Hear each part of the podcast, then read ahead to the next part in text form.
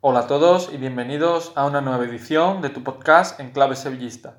En esta ocasión hablaremos del partido que el Sevilla disputará el próximo domingo ante el Barcelona a las 9 de la noche en el Nou Camp.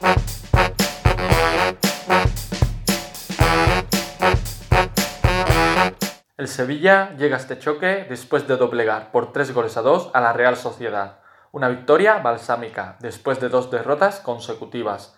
Tanto Sevilla como Barcelona llegan a este encuentro empatados a puntos y se antoja un partido muy importante para los de Lopetegui, para saber hasta dónde pueden llegar.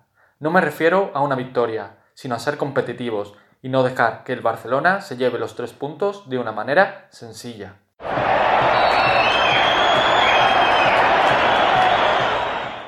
El Barcelona, por su parte, llega al encuentro después de una valiosa victoria en casa del Getafe, donde no jugaron jugadores como Lionel Messi y su nueva perla Ansu Fati. Cierto es que el Barcelona no está dejando grandes sensaciones esta temporada. Probablemente se deba a la falta de su mejor jugador, Lionel Messi, quien apenas ha podido disputar un encuentro. Además, también es cierto que el feudo barcelonista se le atraganta en demasía al Sevilla, que no consigue una victoria desde el año 2002. De hecho, un gran número de partidos acabó con victoria abultada del conjunto blaugrana. Este año ambos conjuntos llegan con unos números muy parecidos, y es probable que el Sevilla tenga miembros para poner en dificultades al actual campeón de liga, aunque siga habiendo una gran diferencia en la parcela ofensiva, donde el Barcelona podría contar con la vuelta de Lionel Messi, mientras el Sevilla es el único equipo de primera división donde sus delanteros aún no han visto puerta.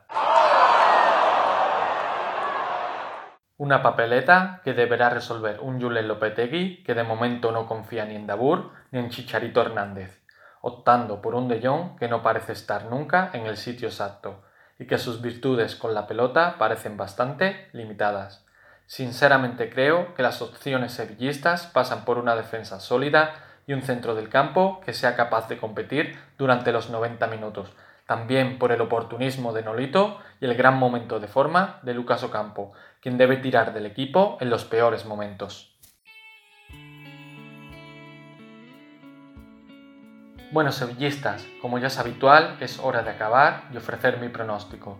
Teniendo en cuenta que Messi puede estar algo falto de ritmo y la baja del Englet en defensa es muy importante para el Barcelona, Creo que el Sevilla puede pescar algo positivo y sacar aunque sea una victoria por la mínima, 1-2, con una gran actuación de los jugadores de banda, especialmente Reguilón y Navas.